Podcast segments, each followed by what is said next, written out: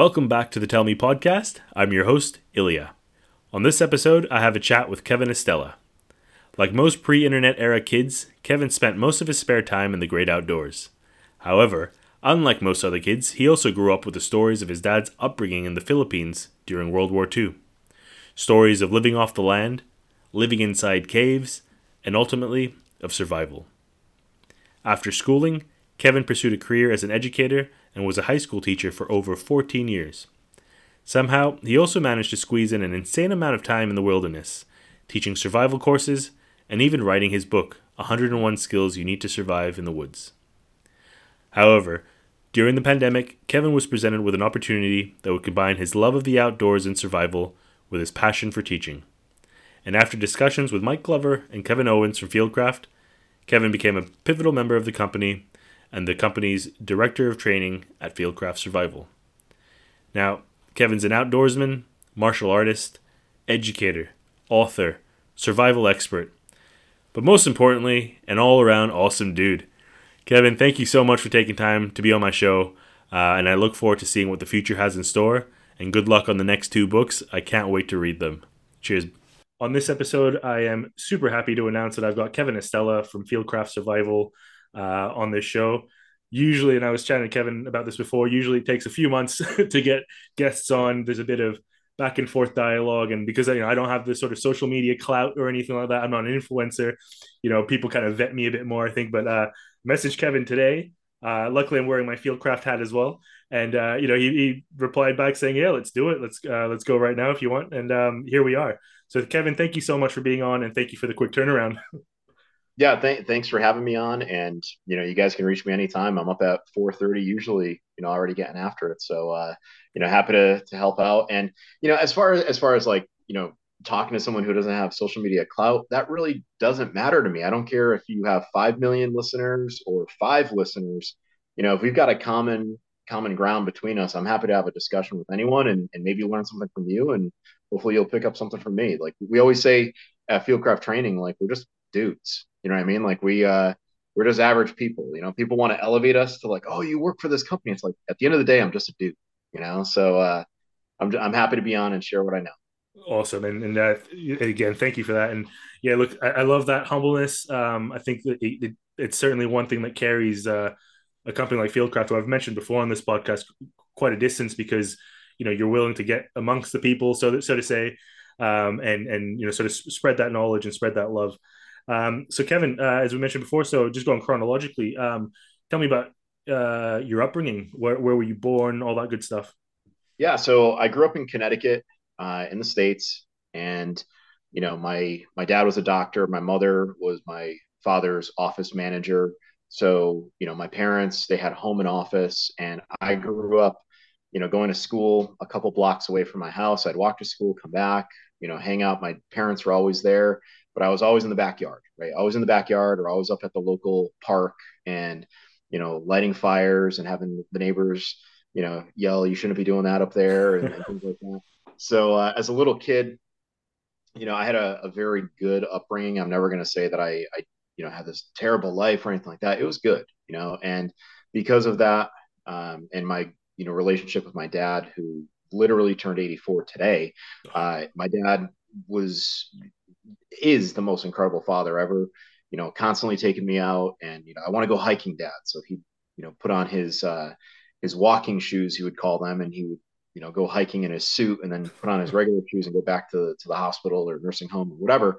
Um, and as a kid, I, I learned a lot of my skills first from my dad, and you know, my dad's background really defines who I am, and that you know, my dad grew up in the Philippines during World War II, uh, and he lived in a cave there from 1941 until 1945. So my interest in survival and, and living off the land, so to speak, and being self reliant comes from my family's history in the Pacific.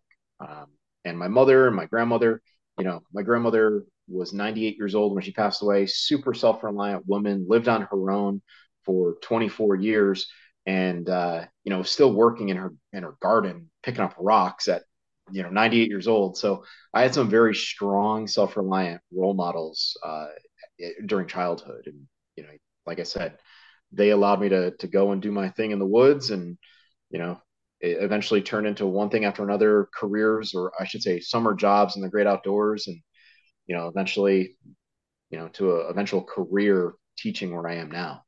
Yeah awesome. I, I love that um you know the sort of passing down of knowledge like you were saying you know your, your dad living through those sort of austere environments growing up in a cave literally which is insane um and then to, to connecticut. And um you know passing down the knowledge that he would have picked up as a, as a as a child who he would have probably picked up from his parents. Do you find uh, uh, you know you, you speak to probably thousands of people um do, do you find that that sort of knowledge transfer has reduced uh in in recent times within the the family sort of unit? Um, yeah, also, I'll agree with you there. Um, I'll agree with you there. I'll, I'll say that you know technology, uh, can talk technology and devices. They have become like surrogate parents, mm. you hmm. know, babysitters, and parents will say, "Well, look it up on your phone." Yeah. It's like you just miss a golden opportunity to do something really awesome with your kid. Um, I, I think knowledge is always going to be transferred from one generation to another, but what we choose to transfer, if we only have a certain amount of you know breaths in our lungs i think that really matters yeah. you know and do you want your time that you spend with your loved one on a device or do you want to put those devices away and experience something more tactile and, and have more of that you know kinesthetic you know experience with someone that you you have a blood tie to so yeah. i think it's changed i i wish we had more of the disconnect that mm-hmm. i had as a kid because we didn't have that technology when i was growing up um, you know, because I, I think we're we're losing skills that you know were commonplace 200 years ago. Yeah. You know, 200 years ago, a 12 year old could do what most 20 year old men can't do today. You know, um, and I wish parents spent time teaching their kids those skills because they're character building skills. You know, and it, it takes a few generate or it takes a few decades of life to realize you know, when your parents or uncle or whoever says, "Hey, it builds character," it really does. You know, you always thought that, "Hey, it builds character" was just a line that they used to get you away, but it, it really does build character to to work through a, a tough uh, task or a skill together. Absolutely, and I think also um, I, would even argue that not even 200 years. Like I think it was even less than 200 years because you know sort of the ramp up of technology has only really been the last let's say 30 to 40 years or 40 30 years.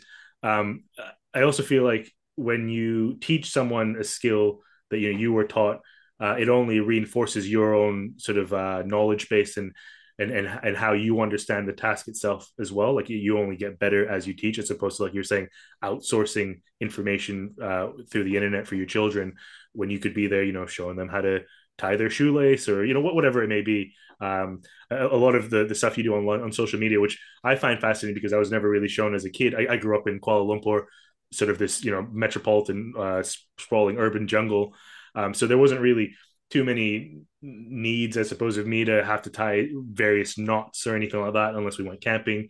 And even then, I think we were lazy enough to have like pop up tents and, and, things like that. So I love watching your videos when you're discussing knots and, and you know different different aspects of that, which we'll get into. Um, what was going on around sort of uh, the world at the time of your upgrade, bringing Like, uh, what were the social sort of events? Uh, you know, what were the current events at the time? Yeah, so uh, you know, I grew up in the '80s and the '90s, so we're talking like Reagan era politics. We're talking, uh, you know, Cold. I'm not sorry, Cold War. Uh, the Gulf War, right? '92, and uh, you know, I remember around that time we experienced like a economic slump in in my hometown you know where a lot of the jobs went to the midwest and you know we we had a period of urban decline but you know for a 12 to say 17 or 18 year old kid you don't really notice that because you're in the economy but you're not in the economy you know like you're not paying as many bills as your parents are. Yeah. And you'll hear stories you know from your parents but again, I spent a lot of time in the woods. You know, the nature center where I first went hiking with my dad was only, you know, four or five miles from my hometown, uh, home, home, my childhood home, and you know, I would go to South Mountain all the time, which was, you know, near Lake Compounce in my my hometown, and I'd go camping there. So a, a lot of the stuff that I did, it was, you know, you're kind of numb to it. You're you're kind of like ignorant to what's happening around you.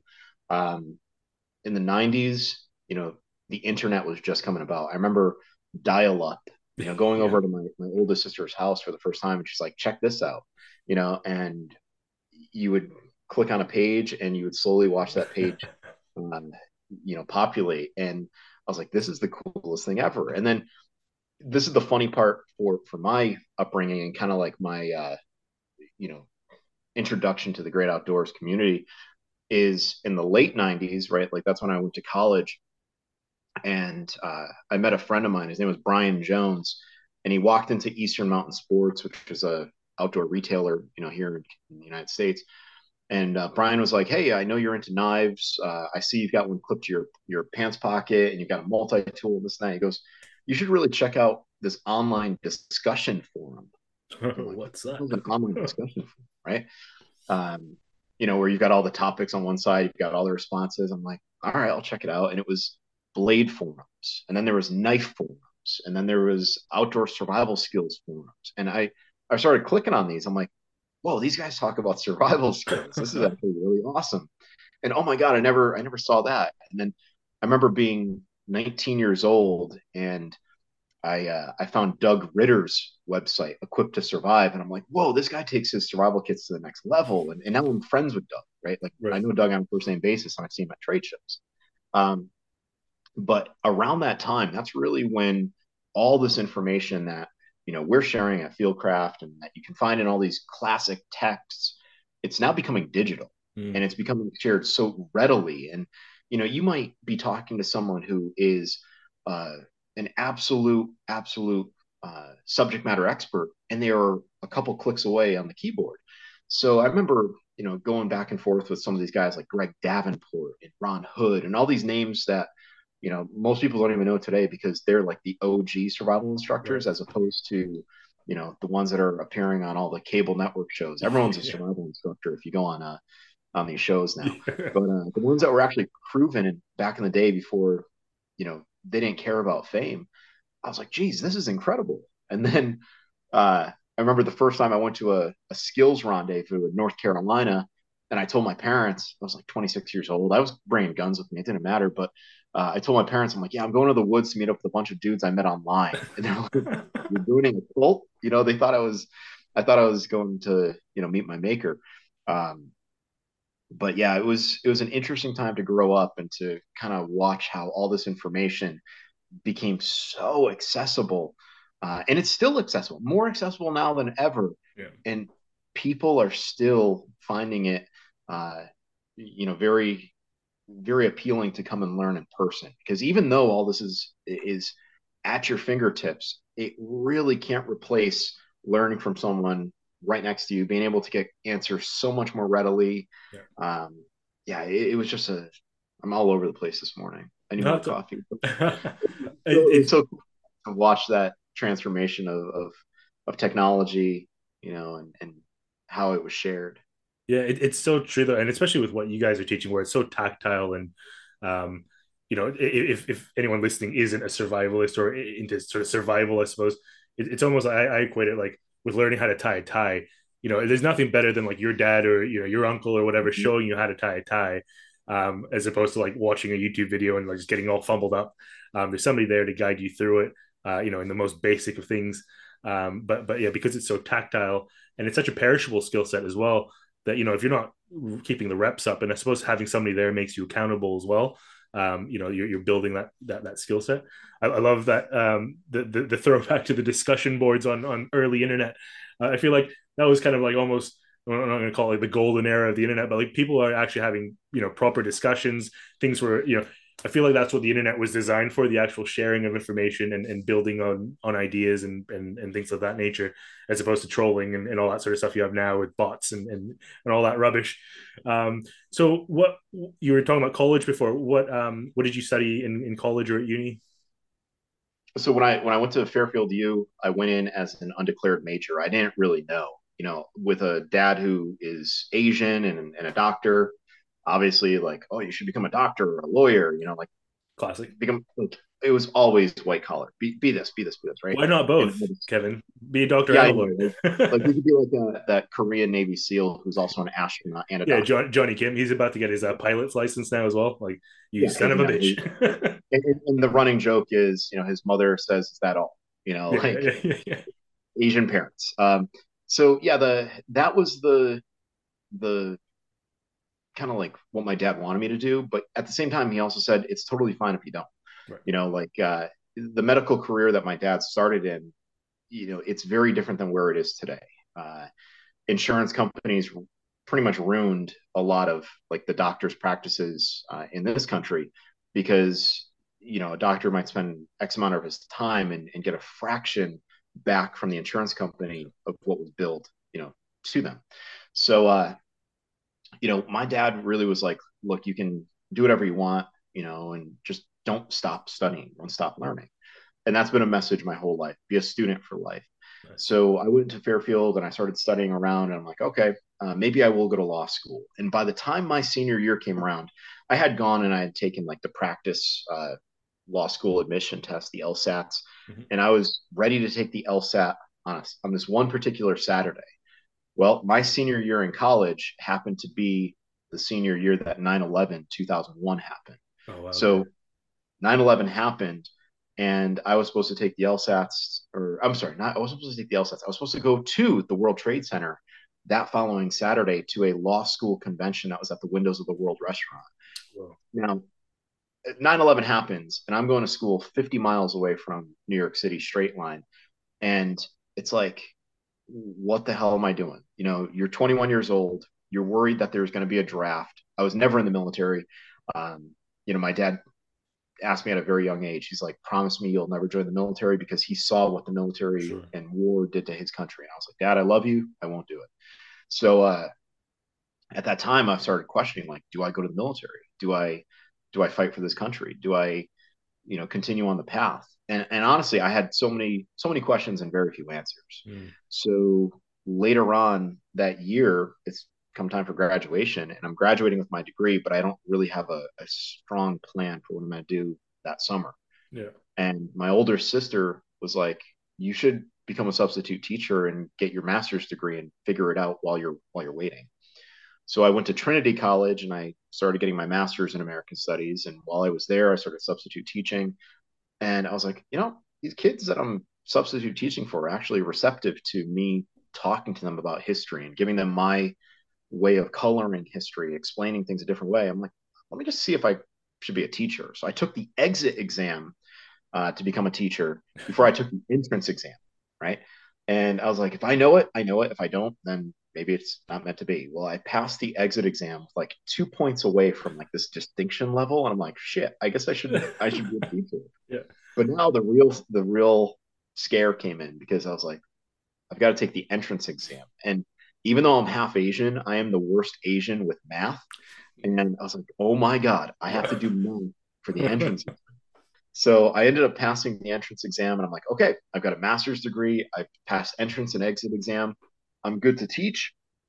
I'm like 24, 25 years old, something like that.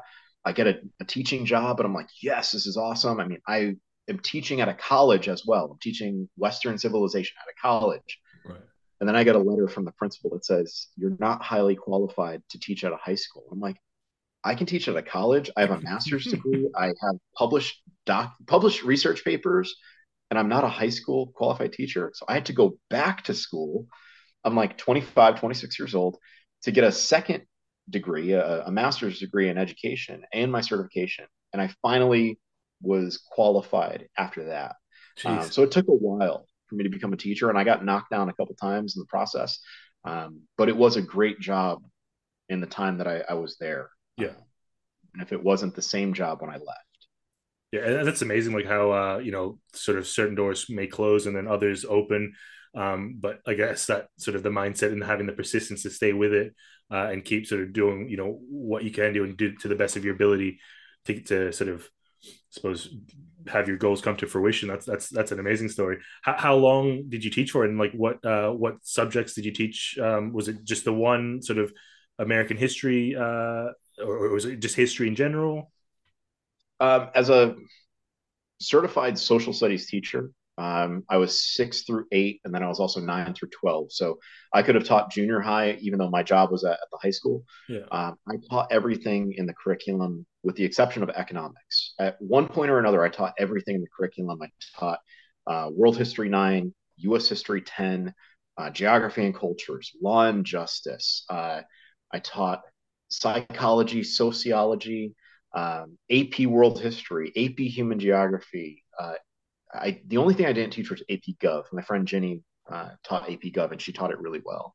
Um, and then at the end of my career, which was 14 years and two months, um, at the end of my career, I was back to where I started. I wanted to teach the freshmen because right. I really enjoyed teaching that grade nine because these kids come in and they are scared out of their mind. They don't yeah, know freshmen. how to interact with people who are 18 years old, but when you're 14, you're a child. When you're 18, like some of these kids walking around at 18 were bigger than I was, yeah. right? And like these were men, you know. Yeah. So these little 14 year old kids, they're freaked out. They don't know how to interact with one another. They don't know how to apply middle school skills to high school. And I felt like I I could make the greatest difference in those kids. I could set them on a good trajectory yeah. at age 14, grade nine, and then by senior year they would come back to me and thank me and say, "Man, that class freshman year was so tough, but you were so and you were so strict with your research writing uh, and your papers. But I'm going to the school because of you, and yeah. and and to have like a valedictorian uh, like this kid Mike Kaminsky, who's just graduated from the Air Force Academy. He he was interviewed in our local paper, and he's like, Mr. Estela taught me lessons in the classroom, but he also taught me how to be a good man. And I was like, oh, oh you know, like yeah. that. It just it sits with you know what a testimonial. Yeah that's awesome. I mean like you're right. Like you know there's i think certain characters in your life that really change the trajectory of how you go about you know the course of your life. Um, for myself yeah I, I, still touch back with my fifth grade teacher. She used to make us do like um, presentations and like sort of 20 page reports. And then we'd have to present those reports to the principal and the and the uh, headmaster. And you're like fifth grade you're what 10 years old maybe. Um, and like you know having to do any sort of presentation in front of an adult you're like holy crap this is really scary but what that sets you up for is success when you're dealing with all sorts of people from you know like in organizations from the lowest sort of rank all the way to the highest rank and um, it's it's skill sets that I continue to this day. I'm like I, look back, I'm like, where in, in my life that I learned these skills from? Bang, fifth grade, Miss Ghazali, shout out. Yeah. um, yeah. But that's awesome. That's that's brilliant. And what what made you um or not made you, but what was the decision point of of leaving uh, the education system? It was Mike Glover. Um, Son of a bitch.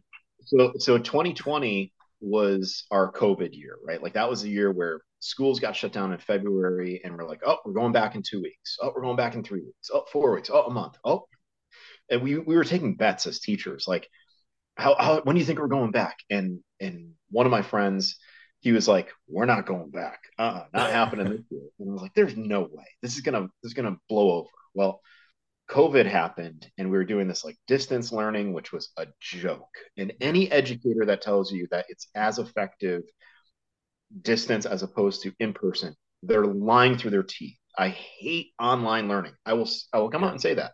We have online learning at, at our uh, through Fieldcraft.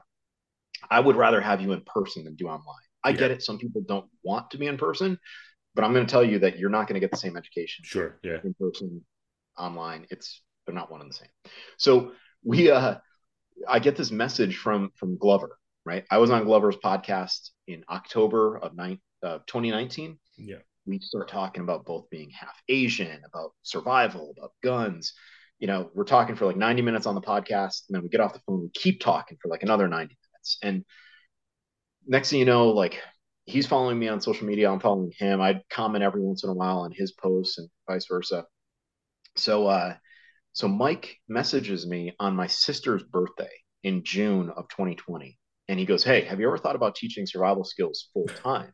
yeah. And I was like, Mike, I've I have my own company, right? I was running Estela Wilderness Education since 2011 and I was doing well on the side. anytime that I wasn't teaching at the high school, I was running courses for my company, product reviews, magazine articles, this and that.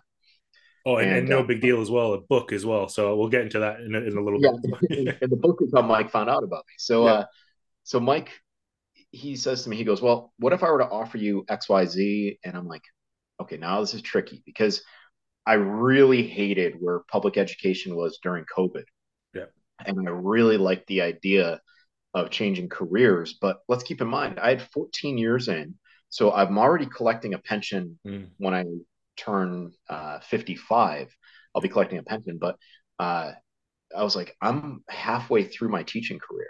Like, this doesn't make sense for me to leave and lose all that time. But time is is a commodity that we don't have an indefinite amount of uh, amount of. Like, it, yeah. we have a very short amount of time on this earth. We got to make the most of it. So I go out and I teach a course with Fieldcraft and I meet Kevin Owens. And Mike is like, Here, talk to Kevin about working at the company. Kevin Owens, Mike might have offered me the job. I think Kevin Owens sold me on the job. And yeah. it's one of the reasons why I eventually wanted to work here in North Carolina for Kevin is that I respect his leadership style more than anyone else. And yeah. and I would walk over glass for Kevin Owens. Um, so I teach this course and I'm like, yes, this class is freaking awesome. I love Fieldcraft. It's so cool. Um, I saw what I was doing as like multiple steps behind what Fieldcraft already accomplished. I'm like, I could join Fieldcraft and run it. Let's go. Yeah. So I get back to being a teacher that fall. Um, and right off the bat, I'm like, oh man, this sucks because I, got a, I got a COVID test before I left Arizona. No COVID. I get back to Connecticut I go into work and they're like, "Oh, you were in Arizona?" I'm like, "Yep." You need to quarantine for two weeks. And I said, "Why?" I, I'm negative. They're like, "Oh no, that was a high transmission rate, transmission state." And I said to him, "Like, I here's the paper that says I have no COVID. Oh, you must stay home." I'm like, "Fine." So during the convocation, when they invite all the teachers back and we hear from all the speakers, I'm like, "Screw you guys." I'm going online and I'm getting my archery certification so I can go both right? nice. So then uh, I said to myself, I'm like, all right, I'm going to finish up year 15, uh, and then I'll retire after 15 years of being a teacher, and I'm going to work for Fieldcraft. Well, they started throwing out all this crazy, you know, uh, gender this and orientation that, and I'm like, you know, yeah. we're going to teach subjects, not necessarily the content that our health teacher is supposed to teach. Yeah. And you guys are are telling us that we're not allowed to send a student three feet away to the right to his locker. He has to walk, no exaggeration, one sixth of a mile around the building to get to his locker three to feet away because of COVID one way hallways. I'm like, this is so crazy. Like, I can't in good faith say I believe in this. Yet, if I'm asked by a student, why are we doing this? I can't say, well, it's my opinion that it's wrong. I was like, yeah. there's an integrity issue here with my job. I can't be honest, and integrity is so important to me. I was like, I'm done. So I put in my two weeks notice. I left in October. By November, I was out in Utah looking for uh, a place to live. And by January, I had sold my townhouse in Connecticut. I was driving across country to Utah and uh, I started at Fieldcraft. I got in on Friday and I taught a class for Fieldcraft on Saturday. Oh shit, that's amazing! What is yeah? I mean, just going back to the COVID policies, like, like I just find it just insane. Like, you know, you have to wear a mask when you're walking to your table, and then when you sit down, take your mask off. It's fine. Like, so anything above, you know, sort of four feet, that's that's really dangerous. But as soon as you're seated, there's no COVID. Like, you know, it just makes no sense when you're. Yeah. anyways. But what do you do? You're not a scientist. I mean, come on, science. Uh, oh, hold on. One, one more thing drove me over the top because I have a very I have no poker face, right? And I am the person that has zero filter. Like I've definitely, definitely said things in company meetings at Fieldcraft where people have said to me, they're like, you can't say that. I'm like, why not? It's it's on my mind. Let's say it. So uh during COVID, they were like, oh, we're gonna have one-way hallways. But then there was a fire drill. And we, we're doing this fire drill. Get out of the building, right? No kid in the history of public education has died in a fire after modern alarms and sprinklers, right? Yeah. we still do fire drills. So we're doing this fire drill, and they get over the loudspeaker and they're like, "Don't worry about the one-way hallways. Uh, we're not using them during uh, a fire drill." And I'm like, and I'm saying this as I'm walking out of the building. I'm like, so apparently COVID will not infect us during a drill. Guys, yeah. we're going to do drills every day. And like, you can't say that. And I'm like, why not? Where's yeah. the logic here? And yeah. I, I was done. I was so done with being a teacher. That's hilarious. That's that's so funny. Yeah. Wow. um, so the the move to field. So originally, yeah, they were in Arizona, or you guys were in Arizona, and then the move to Utah. So were you sort of part of the first group of classes that was run out of that the Utah HQ now? Yeah. So Fieldcraft moved from Prescott, Arizona, to Utah around September of 2020. I moved to Utah in January of 2020. The the retail store was still being built okay, at that yeah. time, um, and we didn't have our grand opening until like February or March. Yeah. And you know, Utah is a beautiful state.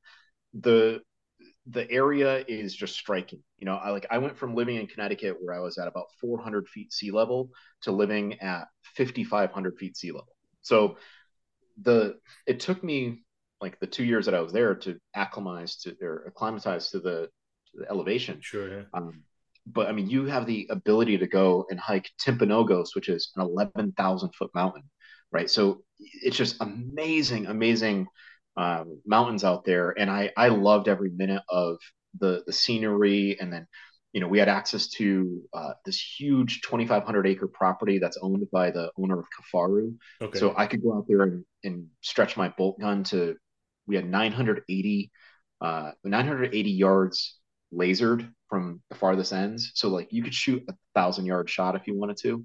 Um, we could do that anytime you wanted to. And it, it, was just such an incredible playground. Yeah. But uh, you know, there's some issues with Utah. You know, like it's so spread out. The yeah. population density is not there. Uh, so by the end, I was selling out courses and we were doing two day courses and having people fly in and drive in and whatnot. Mm. But Utah is better for a headquarters, not necessarily a great training center. And that's right. why okay. Fieldcraft East, more population density out here. People can drive in in a day, take a course, drive home. Yep. It's not like they to fly in, get a rental car, get a hotel. Next thing you know, a three hundred dollar class is is fifteen hundred. You know? Yeah, and, and that Fieldcraft East is out of uh, is Aberdeen, North Carolina. That's correct. Yes. Yeah, which is kind of cool because I'm in Aberdeen, Scotland. But yeah, um, yeah, the um, yeah, I guess like the strategy, uh, you know, it might be just pulling strings here, but uh, is it just to have like sort of a fieldcraft um, brick and mortar sort of facility, east, west, central, north, south, sort of you know to, to encapsulate the the U.S. Yes, yes, and I mean, with any business, there's always going to be growing pains, sure, and you know, Kevin Owens moved out here to North Carolina because that's where I mean, we have as a company a lot of roots in this area. Both mm-hmm. Kevin and Mike going through uh, the Q course and going through you know the, the, the SF community. community.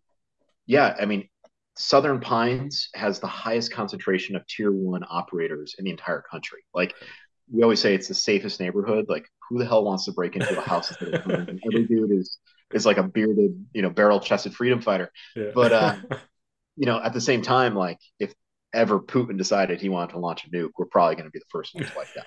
Uh, yeah. Now, uh, you know, we have Fieldcraft East, we have Utah. They're going to be doing some stuff in Texas. And my my hope, I would love there to be a Fieldcraft Northeast and to establish up in New Hampshire or Maine. Right. Um, if I had the opportunity to move again, I would move there. I yeah. would love to be back to my my home region. I know those woods better than anywhere else. The desert was fun to play around in for two years, and I learned to be pretty proficient in the desert. Yeah down here in the southeast, the flora and fauna are very similar to the north, but yeah. they're not exact. Um, you have more like sugar pines down here, loblolly pines, as opposed to the white pine that we have up, up north. But it's way more familiar for me here than it is out in Utah. Yeah. Okay. Um, yeah. And yeah, we are we are branching out. You know, we've got partnerships with some companies that are you know here, there, and everywhere. So yeah. we'll operate anywhere um, but we just have to make sure that our business decisions to to run a class make sense. Yeah. You know, people are like, "Oh, come train with us." And we're like, "How many people do you have for us to train?" Oh, we got three people. Yeah. We got to put in stuff on a plane. We got to rent a car. We got to get a hotel. We want to train you, but at the end of the day, we're a business. We got to yeah. keep the lights on and nothing personal, but it has to be a business decision before it's a personal decision. Exactly, and that's why I think, like like you said, like Utah is a great place to have a an HQ. So in those opportunities where there are three people, you go might be cheaper for you to actually come to us as opposed to us, you know, going to you. Um, yeah, the the flora and fauna. I mean, the U.S. is such an amazing sort of playground in terms of your natural landscape. Um, you know, the the animals, eh, like just everything. You get you get like like you said, like the deserts in Utah, and then you go up to like sort of Portland way, and you get the sort of rainforests up there. Um, you know, the the water lines and, and the the coastal sort of. It's just absolutely like just a fun playground for a survivalist, really. Um, just circling back on the book, so 101 skills you need to survive in the woods. What was the uh, sort of catalyst for that book? Uh, how did you, you know, what was the process like? It, it, that yeah. sounds a bit too wanky, maybe, but like, what was yeah. what was your mindset like when you, you know, you were writing it, or what was the thought process that you had? So, so that that book really uh, came about after a lot of time spent as a magazine writer. I mean, I okay. was I was doing the moderation on those online discussion boards, which was always fun because you know I got to break up arguments online. Um, never really banned anyone, but uh, it is what it is.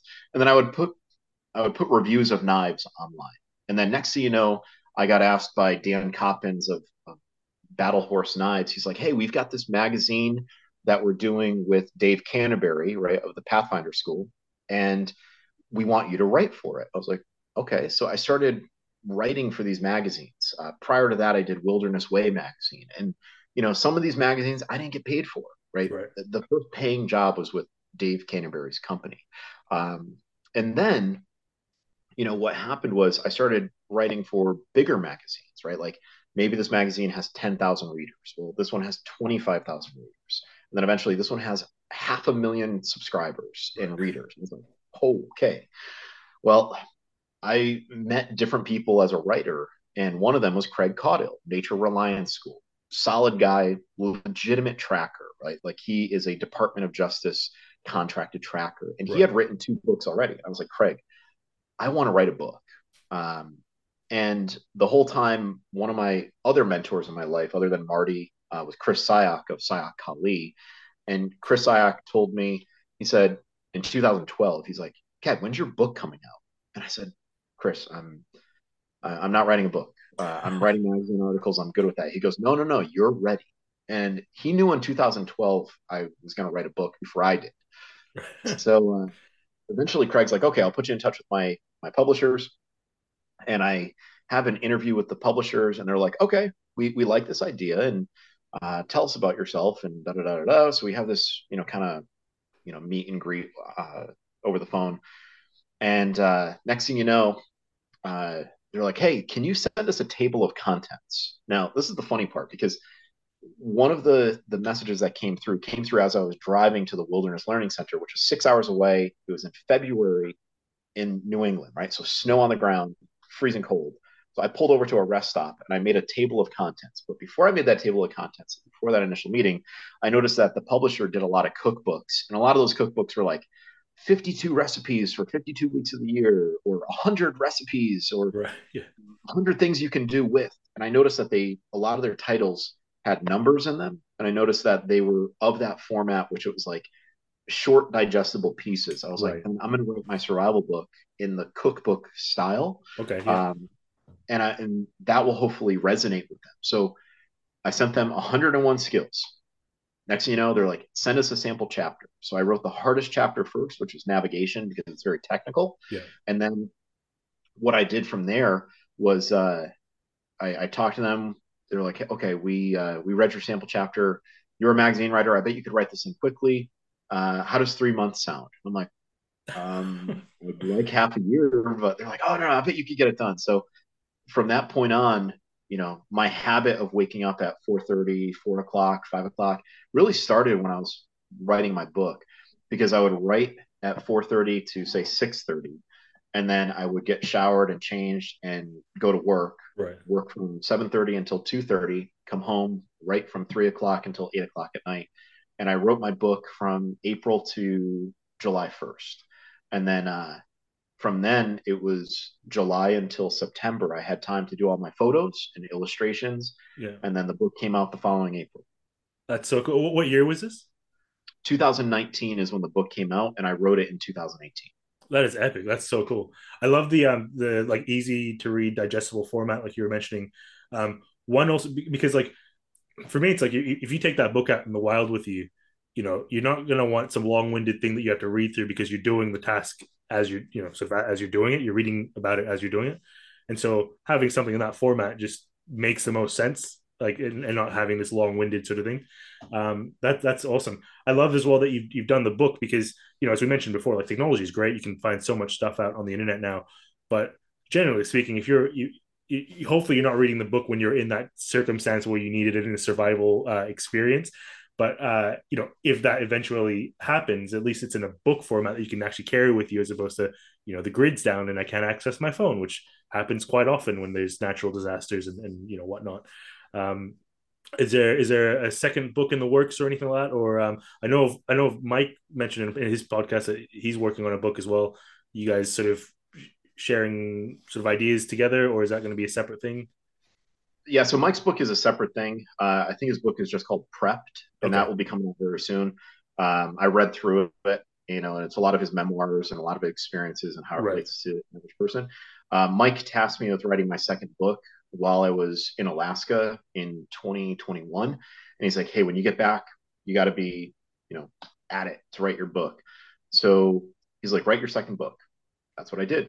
Uh, every day when I went to work from uh, September 1st through October 15th, I wrote it in six weeks.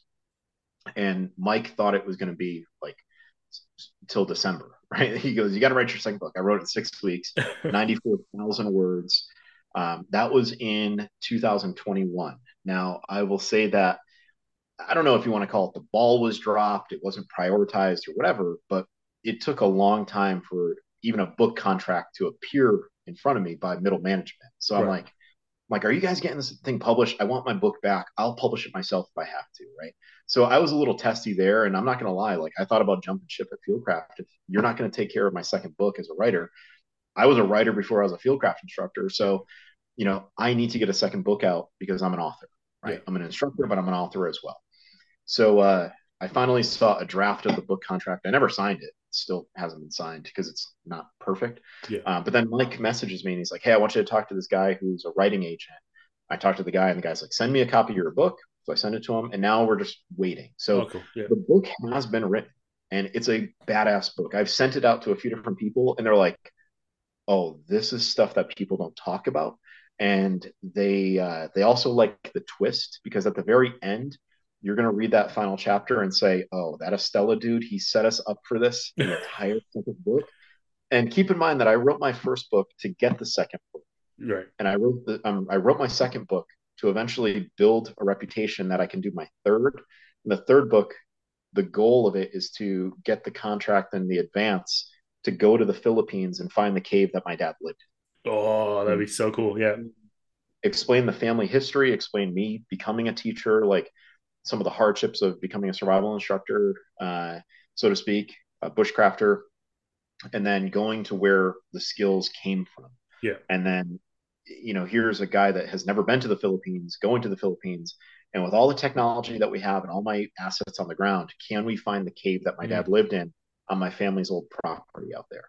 That's so cool. So has no one been back since? I mean, not that it. I suppose if if the memories from that cave might during the wartime era, not so happy, obviously. But like, has anyone been back uh, at all since since the sort of the forties or fifties? So so basically, the way that my dad got through medical school and my my uncles over there got through like law school and college was that my great grandfather or my grandfather over there and my grandmother over there sold a lot of the property that they had. Right. Uh, you know, buy low, sell high. They sold a lot of that property to fund the the sons yeah. going to school. So I don't believe anyone has been there, and that's one of the hurdles that we'll have to face is that the property is no longer in my family's name; it's yeah. someone else. Okay. But I have a very loose description of what it is, I need someone on the ground over there to find property records and someone in the town uh, to help out with it. But I have a loose description of what it what it was inside yeah. of a ravine, uh, high high walls on both sides, and it's like, okay, how many ravines could there be on my parent or my, on my dad's old property out there? Yeah. And with the technology that's out there now, right? shouldn't be difficult. Yeah. I say it. Shouldn't Yeah. be difficult to, to find, especially with a good crew of people that are are seasoned outdoorsmen. Exactly. I think the only like issue, like, and I'm from, like I said, like Southeast Asia, so I suppose maybe the only issue that you might run into is like how well are records kept in terms of like property sales and you know things things of that nature. So, um, wow, that's that's epic. That would be Yeah. So, so what a trifecta. Yeah. like first book is cool. You know, it, it's a it's a baseline knowledge book. It's a survival book. Second book is a bushcraft book. It's like Yeah. we're not in the survival scenario. This is long term living.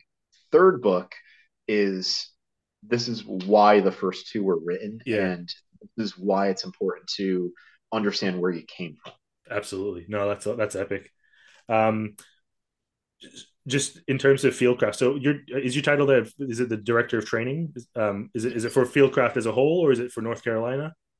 So so I'm technically a director of training, but we also have Kevin Owens. We have Sean Kirkwood out. Sean Okay, yeah, uh, does a lot of the he does all of the tactical scheduling you know putting instructors and students where they need to be.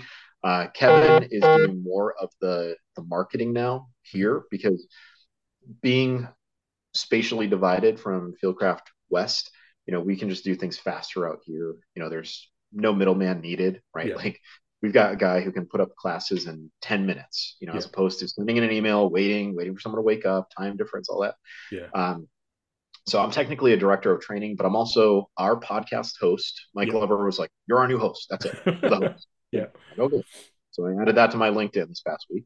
Um, but then I'm also like the blogger, and you know, we wear a lot of different hats. Like if I have to take out trash, I take out trash. You know, Yeah. you don't. Just like we started the podcast, I'm just a dude. You know, if you join our company or you work for our company and you get this big ego where it's like i can't do that. I'm the director of training. You're probably going to get fired you know? Yeah. and and most people that have come and joined our company have left because of ego or they've mm-hmm. left because of entitlement or they, they've forgotten that every single day you have to earn your place you know? And and that's true of, of anything. Like i i love the great outdoors. I worked at a survival school before i joined fieldcraft. It doesn't mean i stopped training on my downtime Yeah. i have to earn my knowledge earn my place daily um, because i find that when people don't do that and they just rest on their laurels they lose relevance. It's Yeah. like you haven't done that. But okay yeah you ran a mile in high school in five minutes flat. Congratulations. Well can you do it now? Can you do it now? You know like you're doing it in 15 minutes. Like yeah. i don't care who you were 10 years ago. I'm with you right now so show me what you can do now you know? Especially in like the situations that you go into when you're teaching these classes like you know having somebody who has claimed things or, or you know hasn't been up to date with their skill set it's very it, i would imagine it'd be very easy to pick apart. Like you know there, there's not much room for error really in terms of the survival aspects of, of training. Um and, and like you said i suppose like fieldcraft i don't know what the category or label is but like to me it's like a small to medium size you know sort of business. It's not it, there's no space for not hustling really. Like uh you know you need to be at the top of your game to compete against sort of larger entities and, and all that sort of stuff um though fieldcraft has grown significantly since you know i first started tuning in in like like i said 2016 2017 when when mike was still in his house in colorado. I think it was just mike and kurt at that time. Um so like Yeah. you know it's, it's grown significantly since then. Um so just to you know there's there's a lot of things that we've talked about in terms of survival bushcraft you know with the, the state of the world the way it's in now where we've hopefully we're coming out of the tail end of covid um, there's obviously the uh, all, all the the crisis in ukraine which i you know obviously tuned in when amber went over to poland uh, to work um, alongside chad robichaux and his his uh, company. You know wh- where where do people start in terms of being prepared? Like uh, and if we can break it down maybe into two categories where where do people start when they're in that metropolitan sort of environment? Um, and then where does someone start with, with you know no base knowledge i suppose. And then again in the same question in the rural sort of environment in the countryside.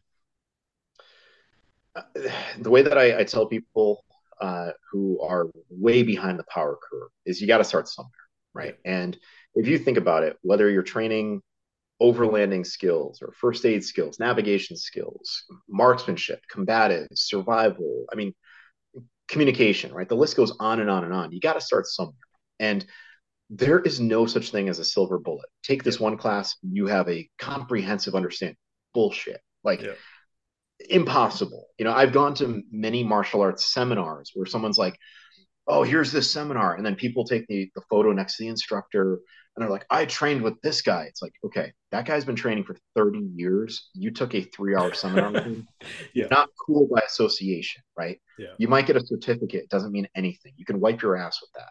Yeah. Um, and again, here, here's here's Kevin Unfiltered coming out. You know, I get, that should be your next podcast. I think Kevin Kevin Unfiltered.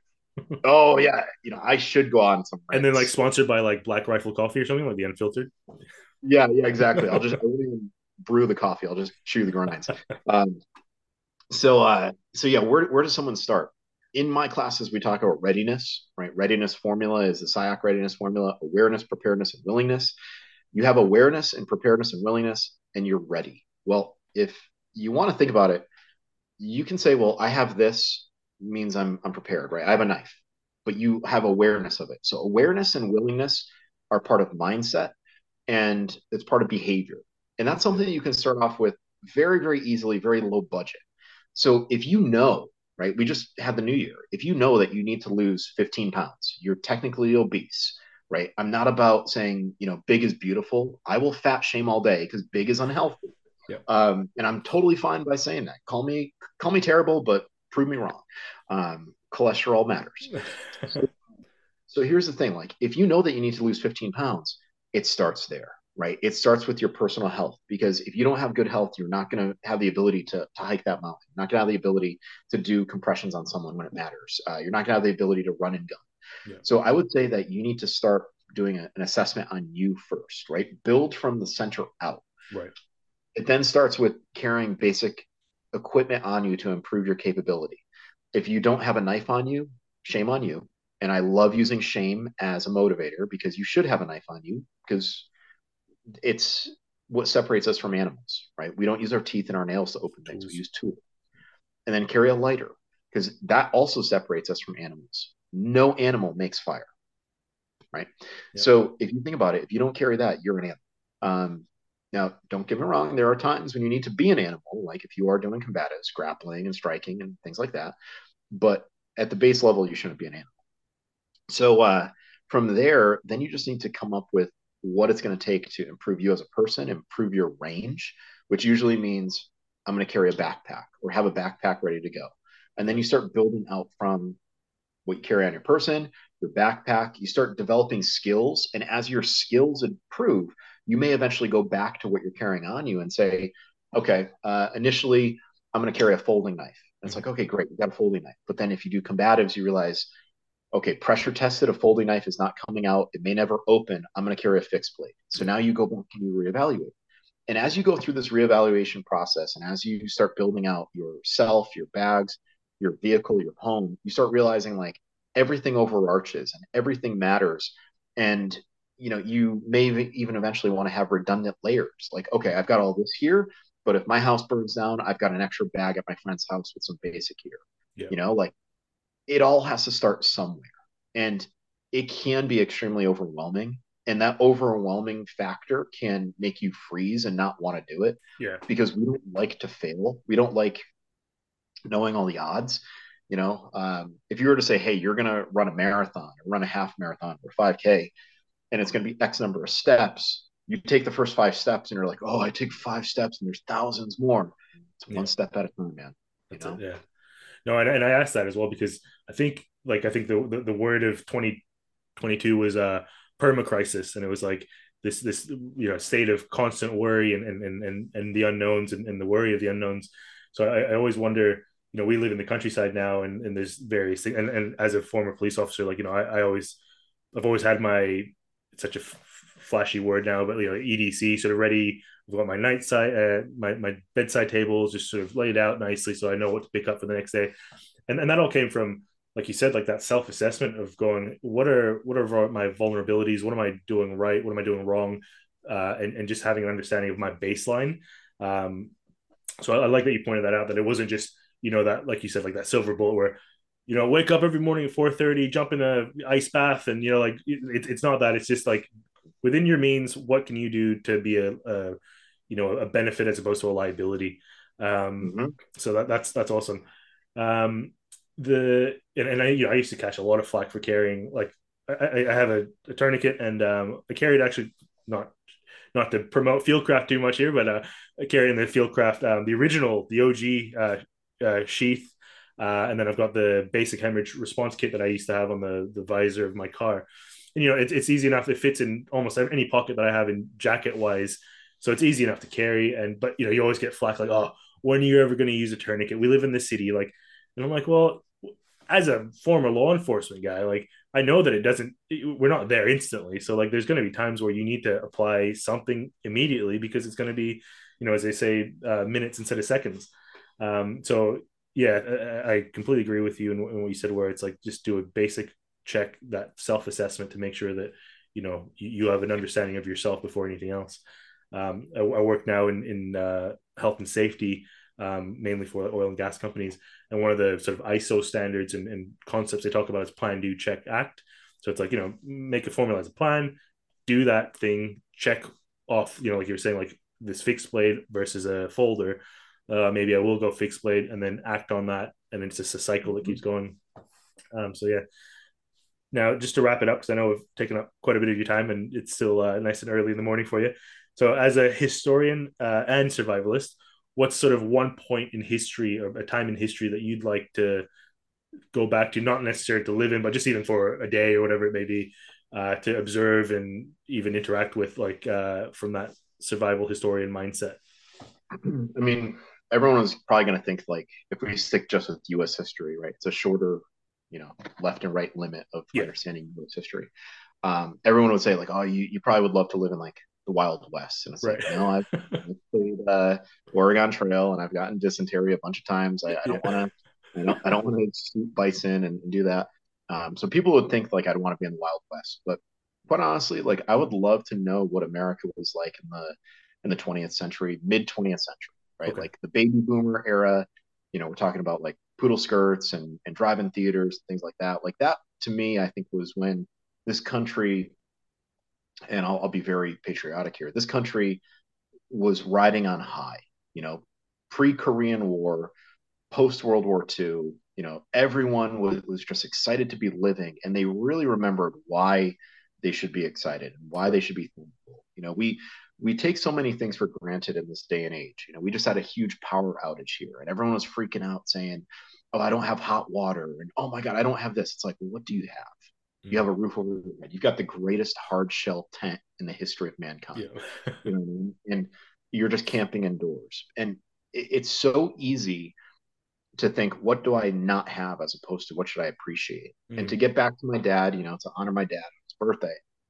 My dad used to tell me as a little kid, he used to say, you know, when I was your age, I had to make my toys. And I remember being five years old at Wolcott uh, convalescent home, and my dad telling me this at five years old, and I became self aware then, like, be appreciative.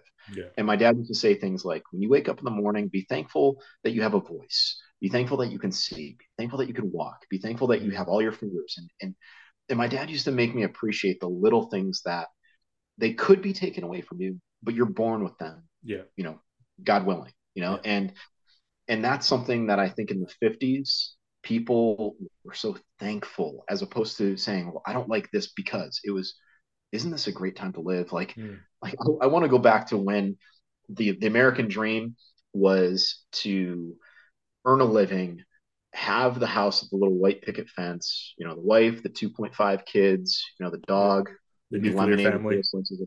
Yeah, that's that's where I want to see just for a day and, and and to talk to people and see what was on their mind then. Yeah. Um, because I think it's very different than it, where it is now, where we like to perseverate on the negative, and we like to to think about things that we don't have as opposed to appreciate what we should. Yeah. Do, do you think that sort of appreciation uh, back in like the boomer generation, what you were talking about, stem from the fact that we were so close on the brink of that sort of total collapse, and you know, like we were pretty close to, and and, and the the numbers of deaths and uh, you know in in war do you think that had a profound impact on the societal sort of fabric? Um, and I only mention that because, you know, I think people forget that for the last 20 plus years, we've, you know, most of the Western countries have, have been at war with the GWOT. Um, and it, it hit pretty close to home. And that's where you get, you know, your September 12th concept of, you know, everyone was banded together and appreciated each other and all that sort of stuff. Um, and, you know, how, how quickly we forget so, um, sort of thing. It, you know, to me, it's like we're still going through a lot of things, but we we just all seem so detached from it because you know for whatever reason it's it really is only a small percentage of our population that go and serve in the military or have any interactions with the military that i think the most most of society gets detached from that. Um like what are, what are your thoughts on what it what it's about these days? Like why why the dis yeah disattachment i suppose? I think it, it comes from a close interaction with death mm. you know you think about that as you mentioned a whole generation uh, nations thought that they were going to be wiped off the face of the earth. Yeah. But on a small scale, micro scale, anytime that you lose someone, like this past summer, we lost my mother. And I remember for the few days after after my mother died, I was like, man, does this even matter? Right? Like, does does having this matter? Uh, does going there matter, or does it mm-hmm. matter to have family? Yeah. You know, and when you have that close interaction, that close, you know, experience with death, you realize what actually matters. You realize who will be there at your funeral, you know, who will be sitting in the front row, who will uh, hear about it online as opposed to you know finding out in real time because they're they're closely associated with you. You start recognizing what actually matters and and what is more of a facade. It's like yeah we live in a very artificial world right now where it's like I have thirty thousand followers. They're not thirty thousand friends. No, yeah. You, know? um, you have a very close knit group. Like, who are your five? Um, and I always say, like, when I go someday, I don't want people to be upset. I want I want my friends to be there, and I want them all laughing, and I want them. I want to use wh- however I go, whenever I go, as a catalyst to inspire people to do crazy things, leave their teaching career yeah. at age you know, 14 years in and, and, work for a startup company, um, yeah. you know, travel, sleep under the stars, you know, and, and, and go hunting and fishing and, and, and just appreciate what you have, you know, but all of that comes from realizing that what you have now will end and never forgetting that. So if you, if you recognize that this ride that we're on is eventually going to end, you're going to enjoy every second of it absolutely. I think that's a great way to end this podcast as well. Um, Kevin, thank you again so much for your time today, but also just all the effort, time, uh, energy that you put into everything you do. Um, you know, obviously your your teaching career ended, but you're still the best teacher out there in terms of um, you know survival and uh, and all the expertise that you've gained over the years uh, in such an accessible format in terms of your books, social media, you know, all the training through Fieldcraft. Um, so I'll put all your details in the show notes uh, so people get in touch with you. Um, but what's what's the best way that you know you, you interact with people if, if you don't mind sharing that? Um, you guys can message me on Instagram, right? At Estela Wild Ed. You can email me, Estela at fieldcraftsurvival.com.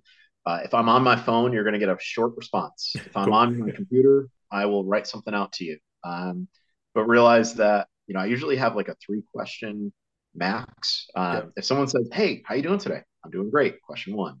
Um, yep. Hey, you got this training coming up. Where can I find it? Fieldcraft Survival. Uh, what am I going to learn there? Uh, you're going to learn how to tie knots and apply cordage. Da, da, da.